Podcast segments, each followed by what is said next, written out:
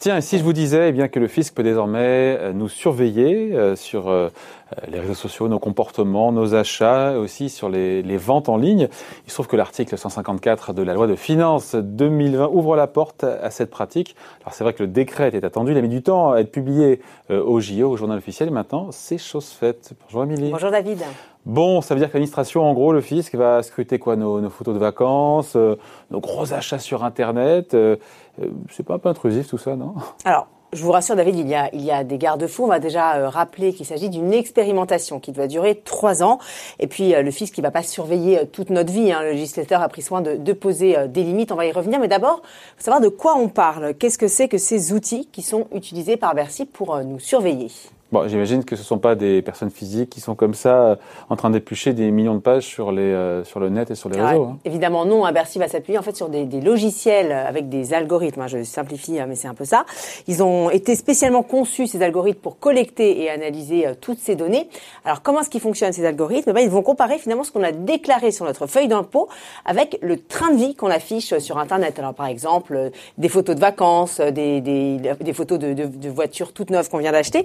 L'objectif L'objectif, c'est de détecter bah, des comportements frauduleux. Alors, exemple typique, hein, David, vous êtes domicilié, par exemple, on va dire à l'étranger, en Suisse, en Belgique, donc vous ne payez pas d'impôt à ce titre. Et pourtant, euh, les réseaux sociaux, euh, vos photos disent le contraire. Vous, apparaissez, vous apparaissez très très souvent donc euh, de, en France et non pas et non pas en Suisse. Ah. et puis, on va rappeler également que l'administration douanière va également utiliser ces algorithmes pour pourquoi pas repérer des activités de contrebande. Donc, vous voyez, l'administration financière, fiscale et l'administration douanière travaillent ensemble main dans la main.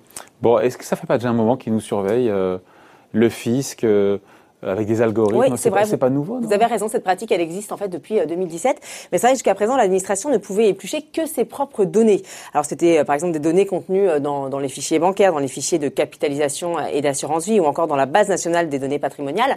Là, aujourd'hui, elle va donc pouvoir puiser une mine d'informations infinie sur le web. Vu comme certains affichent leur vie sur Internet, on imagine déjà les contrôleurs fiscaux bah, se, se, frotter les mains. Et donc nous, pour le coup, on a de quoi trembler?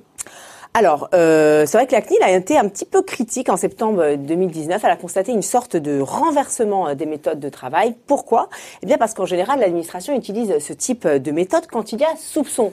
Euh, là, le fisc va, va, va fonctionner a, a, priori, c'est-à-dire qu'il n'y a pas de soupçon a priori, mais elle va, il va balayer un très grand nombre de données pour tomber peut-être sur des infractions. Mais pour, pour vous rassurer, la CNIL a quand même euh, estimé que les objectifs étaient légitimes, tout comme le Conseil constitutionnel d'ailleurs, euh, qui a validé fin 2019 cet article 154 de la loi de finances pour lui, la lutte contre la fraude fiscale est un objectif de valeur constitutionnelle. Euh, les sages qui d'ailleurs ont également estimé qu'il y avait euh, suffisamment de garde-fous. Tiens, justement, voilà, parlons-en, Émilie, des garde-fous. Quels sont-ils? Alors, première limite, le fisc ne pourra pas utiliser vos données privées. Vous savez, celles qui sont euh, qui passent par un par un mot de passe, par exemple, ou par une inscription en ligne. Il ne pourra se baser que sur vos données publiques et librement accessibles. Il ne pourra pas non plus récupérer vos infos à partir bah, de, de, de, commentaires postés par d'autres internautes, ni s'infiltrer, par exemple, dans un groupe de discussion en utilisant euh, un pseudo. Bon, c'est a priori un peu, un peu rassurant. Le fisc avance à visage pour le coup découvert, mais toutes ces infos sur nous, notamment celles qui sont évidemment euh, personnelles, intimes, il peut les garder comme ça ad vitam Alors pas du tout, pas du tout. Les données dites sensibles, vous savez, les données type euh, origine raciale, ethnique, appartenance religieuse, opinion politique, etc., devront être détruites dans un délai maximal, maximal de, de 5 jours. Les autres devront être détruites dans un délai de 30 jours, sauf si elles sont nécessaires à la constatation des infractions. Là, elles, pourront être conservées un an maximum. Et puis s'il y a ouverture d'une procédure, elles pourront être euh, bien sûr conservées tout au long de la procédure. Donc vous voyez, tout ça est de nature à nous rassurer. Rendez-vous donc dans 3 ans pour voir bah, si, euh, si euh, cette loi a produit ses effets et puis si elle sera pérennisée, maintenue, gravée dans le marbre. Bon, on en reparlera. Le fisc donc nous surveille avec des algorithmes sur les réseaux sociaux. Merci Émilie. Bon week-end. Bon week-end, bye.